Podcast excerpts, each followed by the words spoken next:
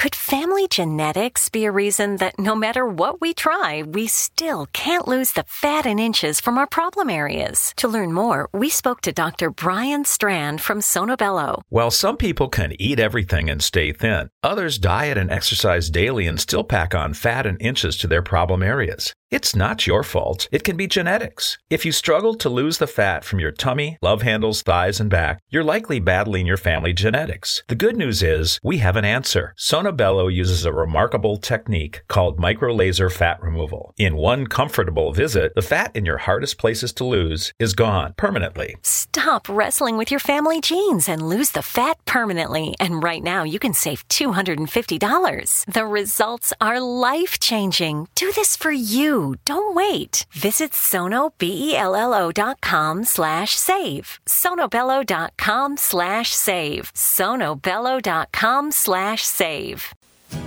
You're listening to the X Zone Radio Show live and around the world on the Talk Star Radio Network. Visit us online at w w w dot x zone dash radio dot com.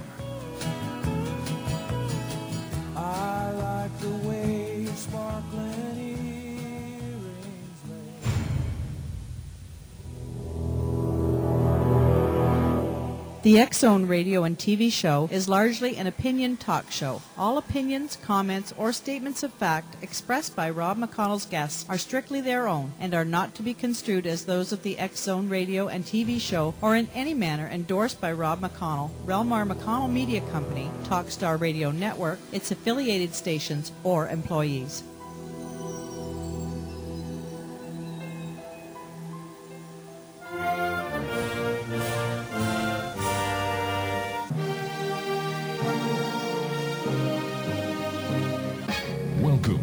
X Zone, a place where fact is fiction and fiction is reality. Now, here's your host, Rob McConnell.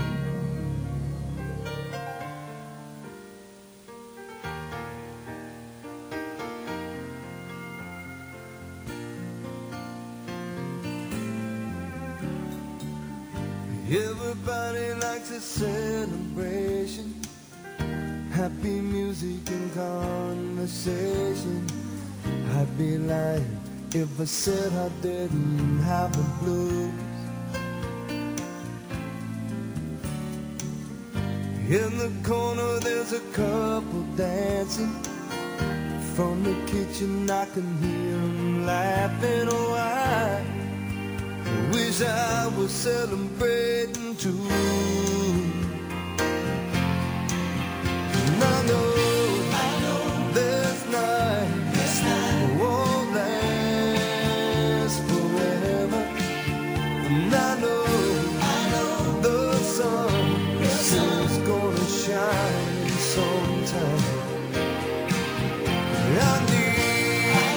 someone, someone for a bright tomorrow.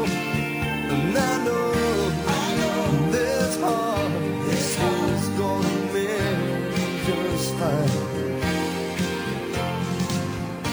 Welcome back to the X Zone, everyone. My name is Rob McConnell, and we're coming to you live and around the world on the Talk Star Radio Network from our studios in beautiful Hamilton, Ontario, Canada. Now, Hamilton is right on the shores of Lake Ontario between the city of Toronto and Niagara Falls, Ontario. And I'll tell you something, we are smack dab in the middle of the Great Lakes Triangle. one eight seven seven, five two eight, eight two five five is toll-free. My email address is xzone at xzoneradio dot com. On M S N Messenger, talkstarradio at hotmail dot com. And our websites, w w w dot x zone radio dot com and x zone t v dot com. My guest this hour is Doctor Chris Humphrey, and uh, Doctor Humphrey has degrees in physics from Oberlin, and he has a degree in philosophy from the University of uh, Washington, Seattle. He spent ten years in academia at the U S C, Kansas State, and Oklahoma State, twenty years in computer science. He retired at the early age of fifty-five to devote himself to full-time philosophy and physics.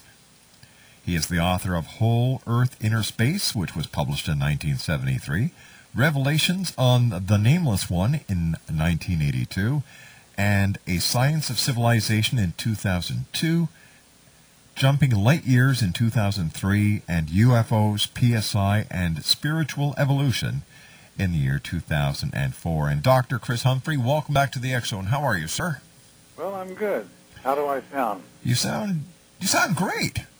Well, good. Sometimes, you, s- you know, the uh, these phones don't work the way they're supposed to. Well, you're sounding great tonight, and thank you very much for joining us. Now, I understand when you were a young gentleman at the age of ten, you saw a U F O. Yes, that's right. That's right. And I was wondering if you could just give us a little bit of a of a description of what you saw and how you felt. Okay.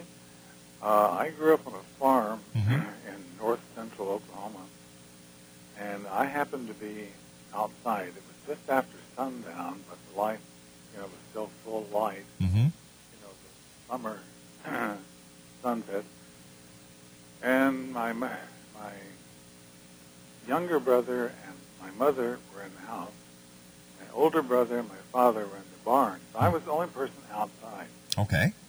So what I saw coming up over the trees to the west of me was a thing that looked like a meteorite.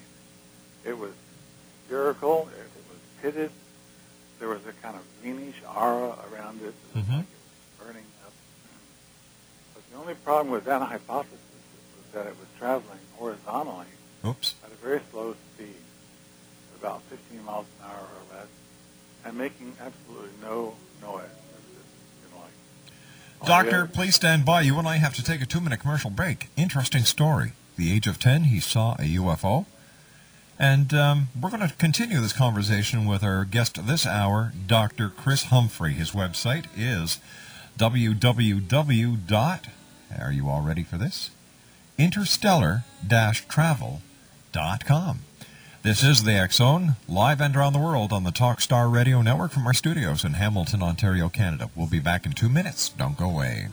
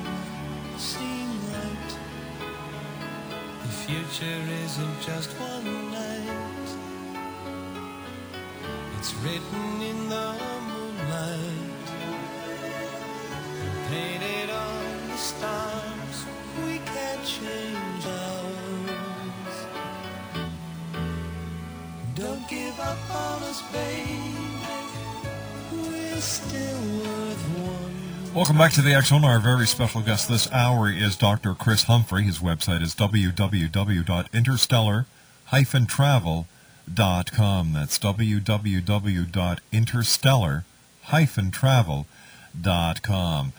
Uh, doctor, before we went on the commercial break, we, you were telling us that you were outside uh, when you saw this meteorite, but it wasn't traveling the right direction, and it was slow, and it was making no sound. Yes, that's right. But it was obviously, uh, well, guided. It was a guided spacecraft, I think, mm-hmm. and it was obviously disguising itself as a meteorite. Now, this thing was seen all over Oklahoma and Texas. It was in the papers the next day.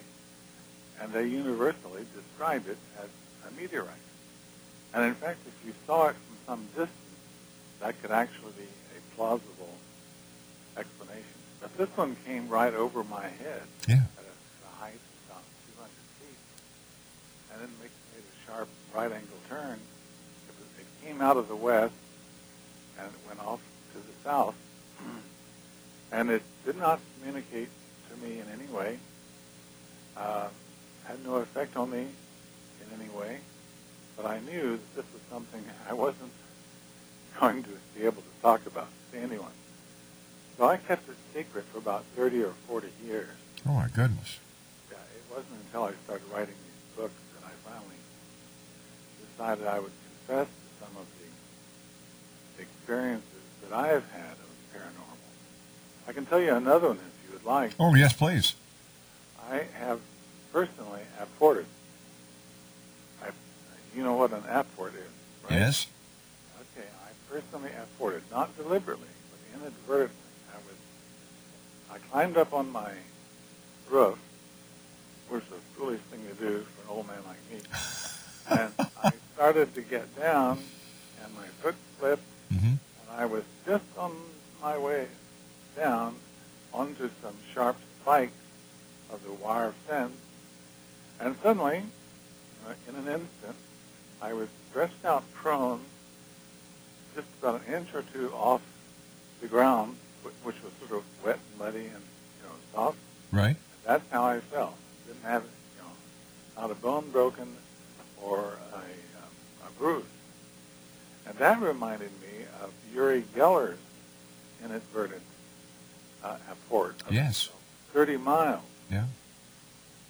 Yeah, you've probably read about this, right? Yes, in fact, uh, Yuri has been on the show uh, many times, and he's discussed that with us.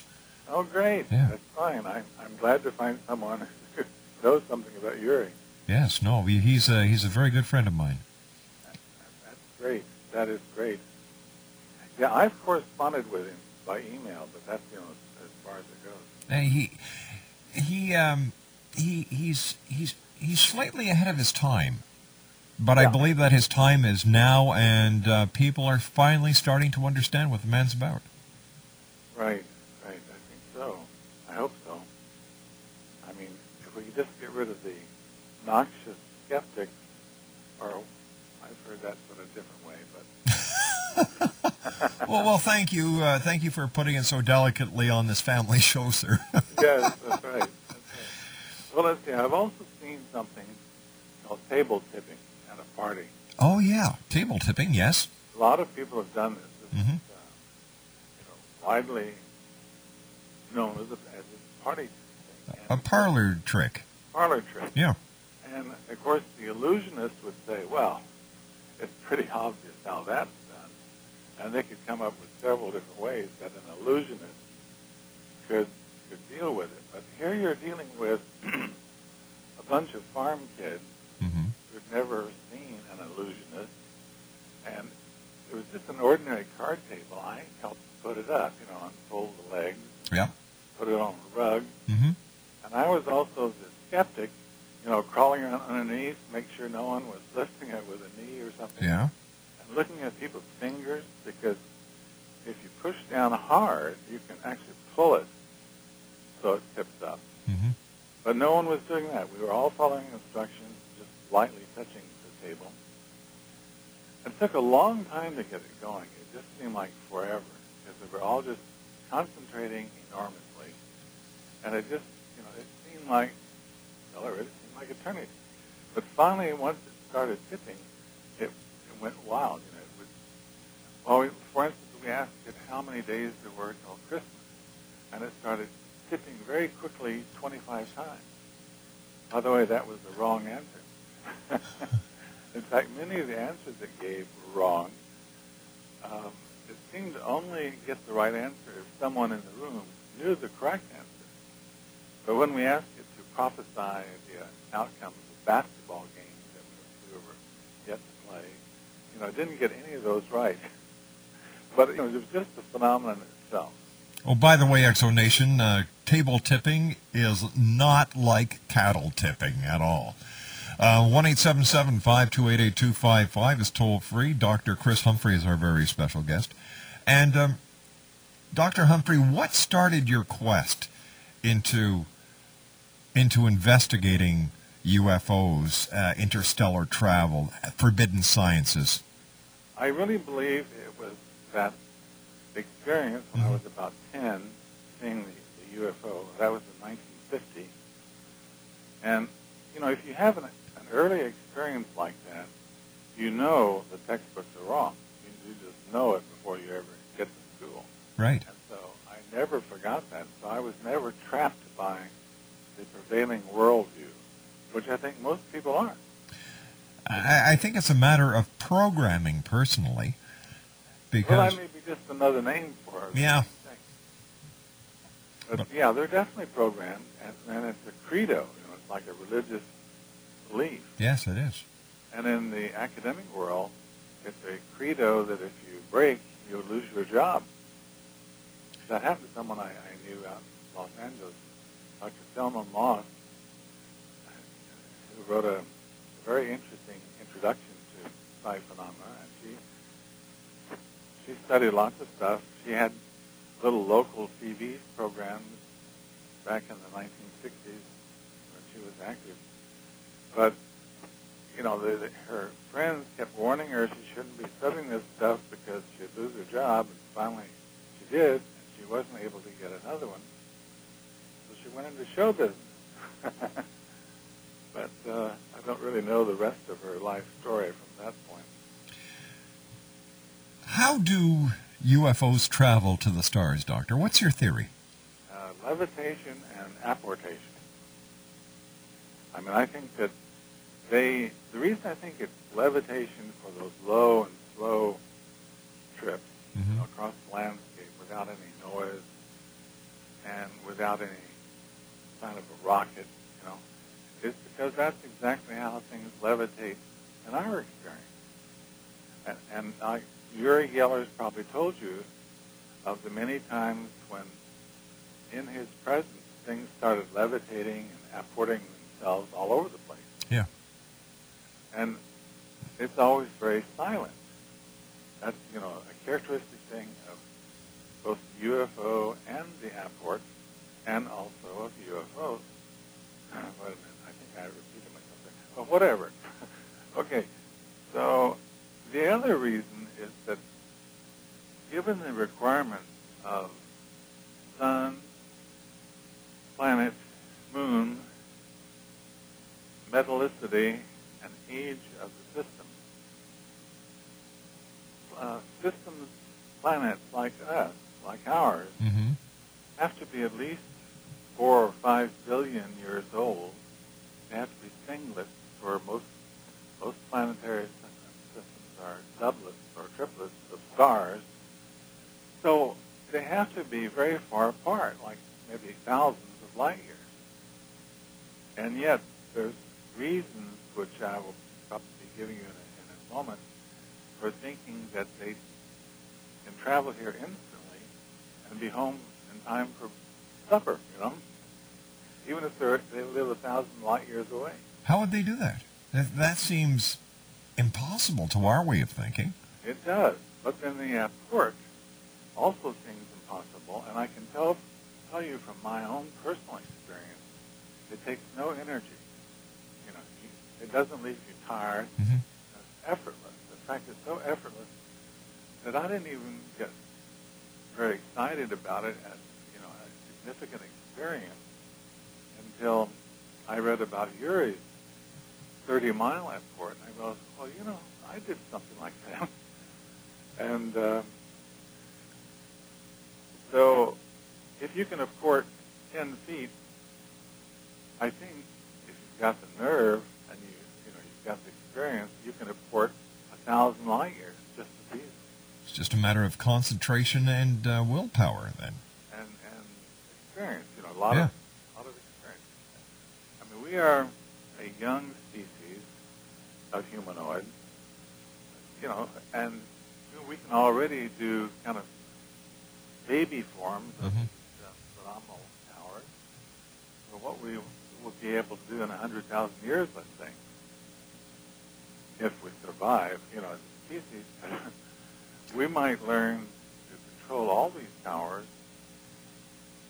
if we also learn to control the dark side of our natures. You know, we quit having wars, um, you know, financial collapses, murder and rape, and all that sort of stuff. All the negative things in this humanistic life of ours. Please stand by, Doctor Humphrey. You and I have to take our news break at the bottom of the hour.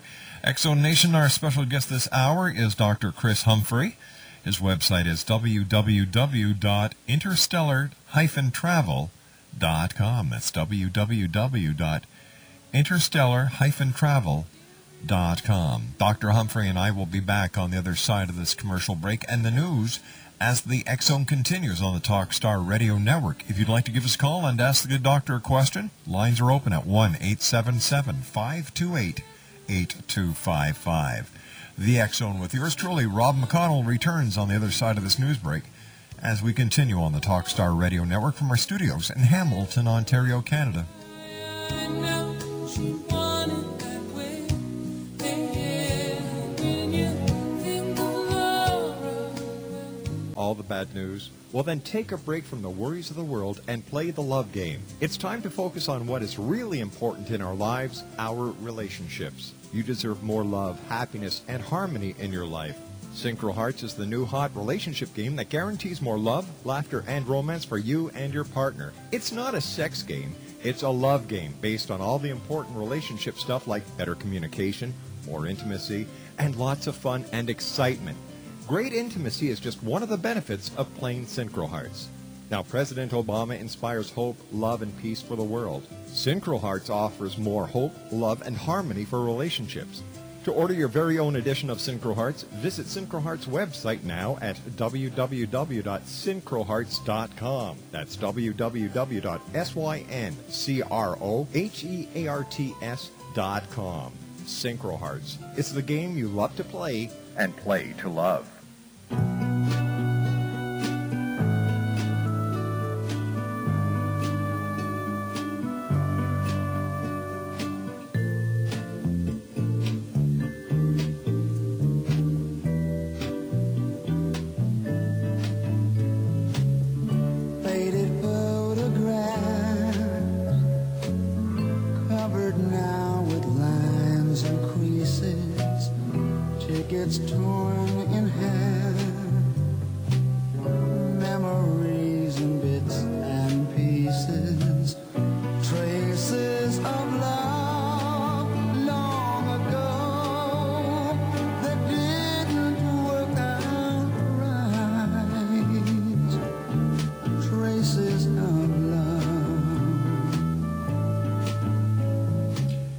Doctor Chris Humphrey is my special guest this hour. w w w dot interstellar dash travel dot com. That's interstellar dash travel dot com.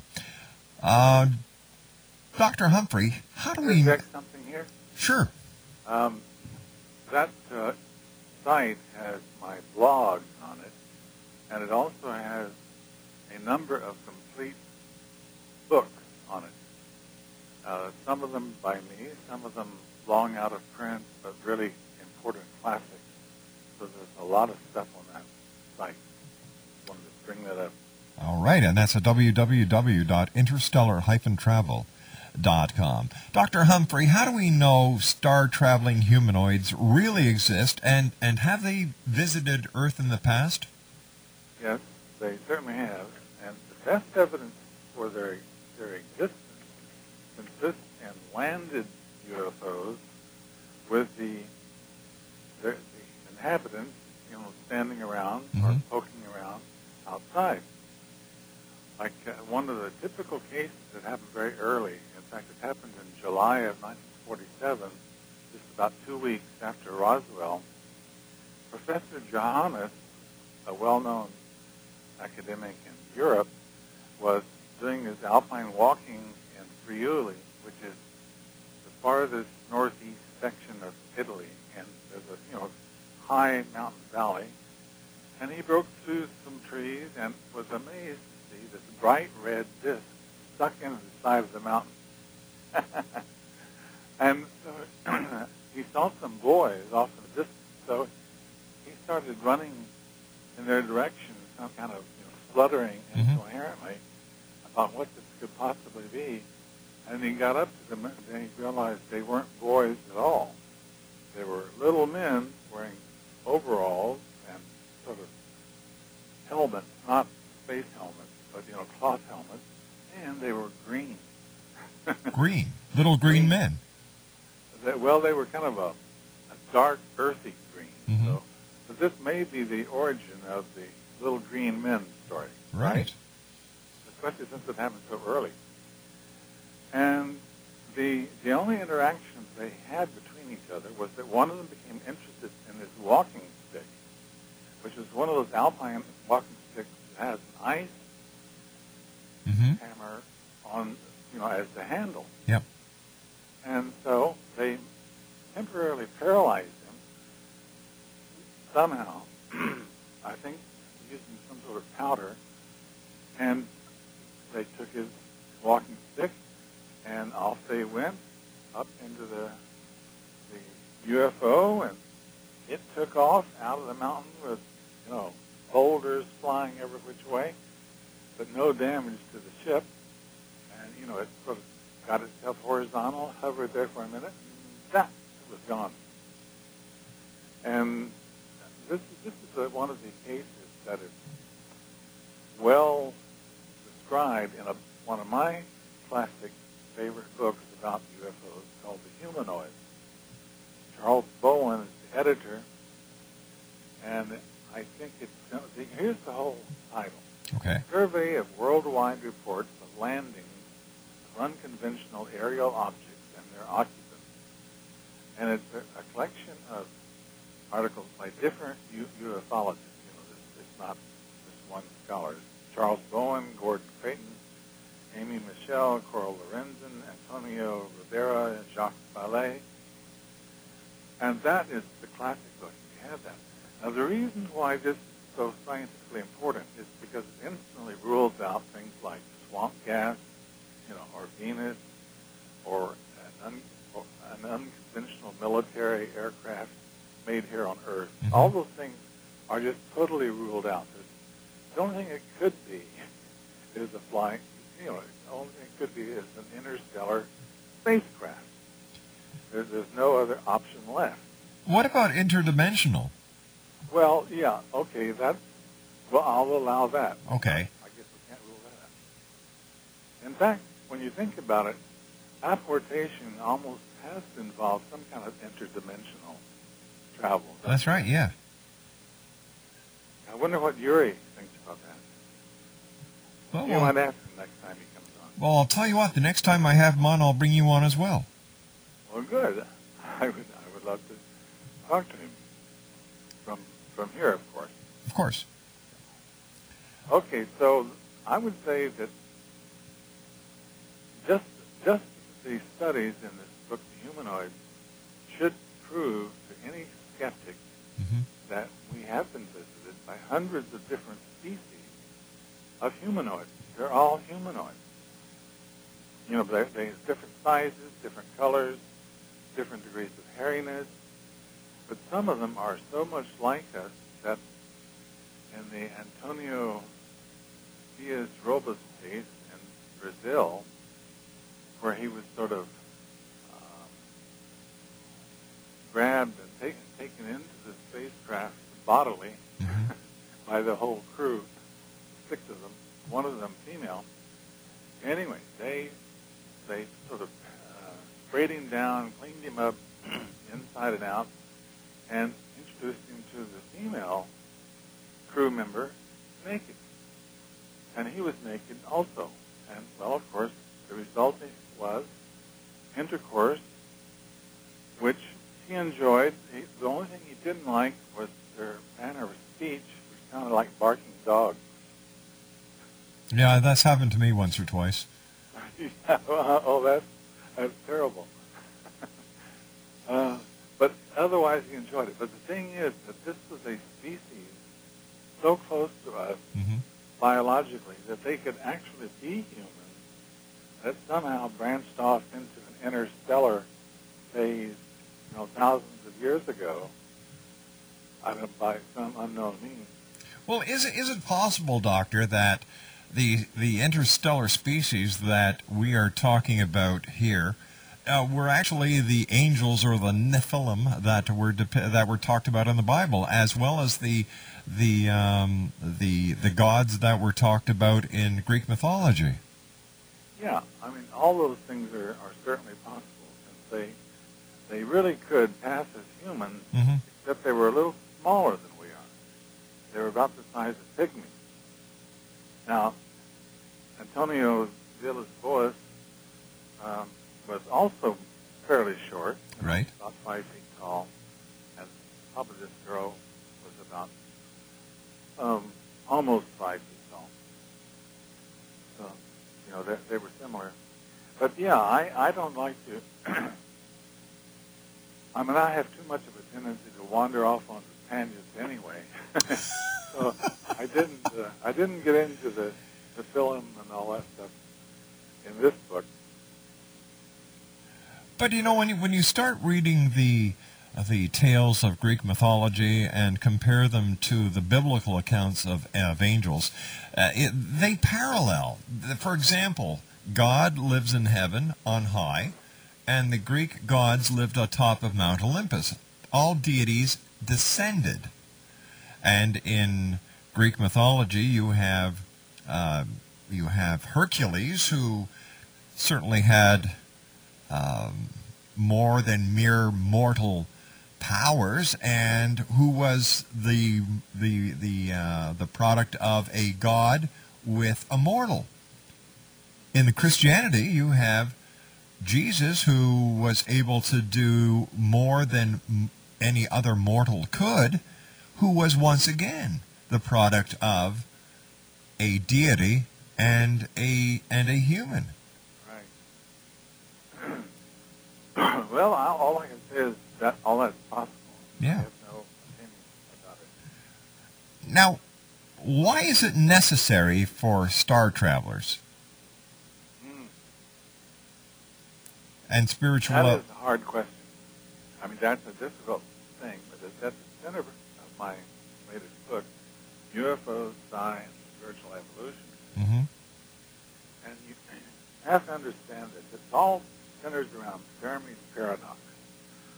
Excuse me. This was Enrico Fermi, who helped build the atomic bomb, Italian physicist. And he simply asked, I mean, the people around the table were talking about E Ts, U F Os, he just said... Doctor, you're starting to fade out on us. Okay, I'm sorry. Okay. Uh, I shall either talk louder or maybe I can turn up the volume on this thing. Is that better? Much better, thank you. If I get any worse, I'll go try the other phone. No, this, this is fine. Okay.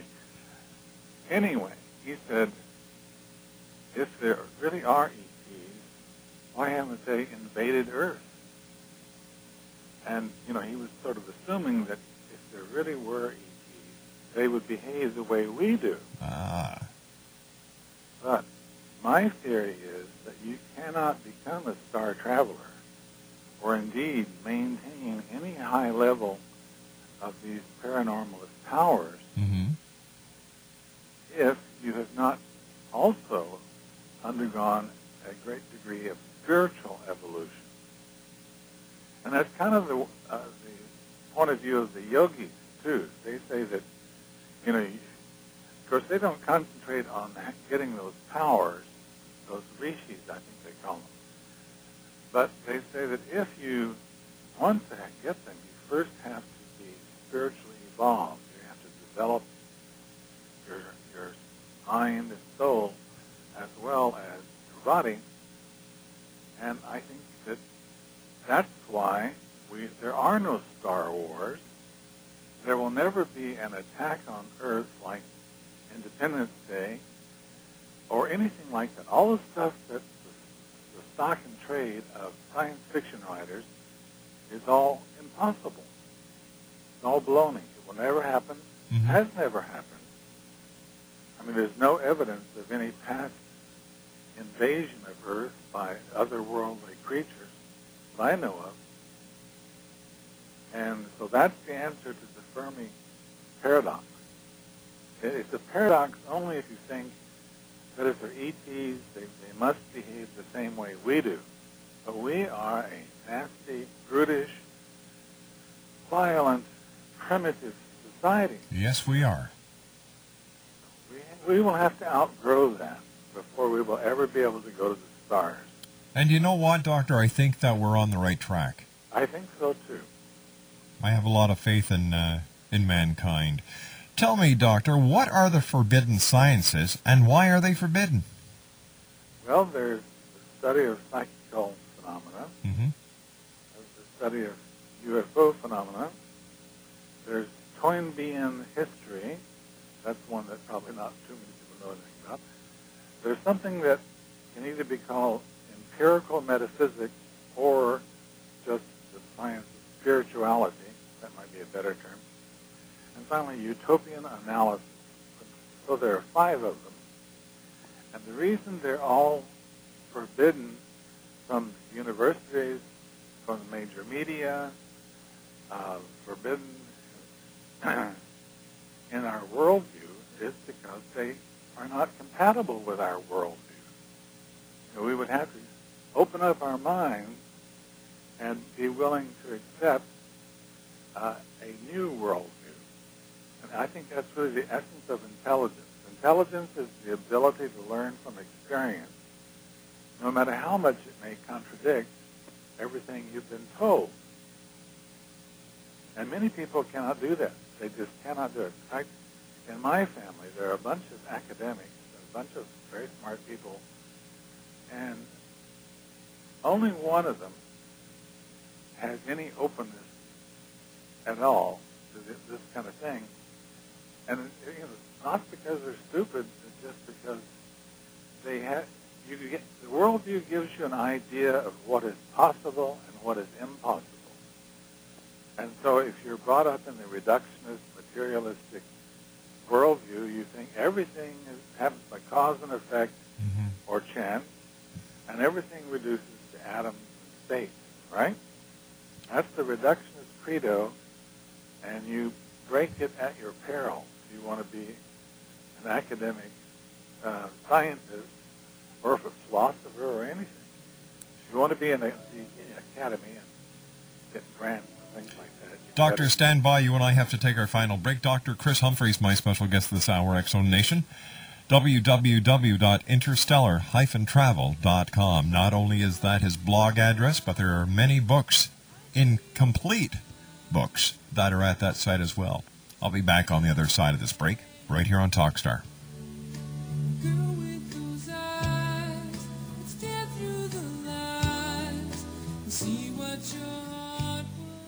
Hey, hello there. I'm Vic.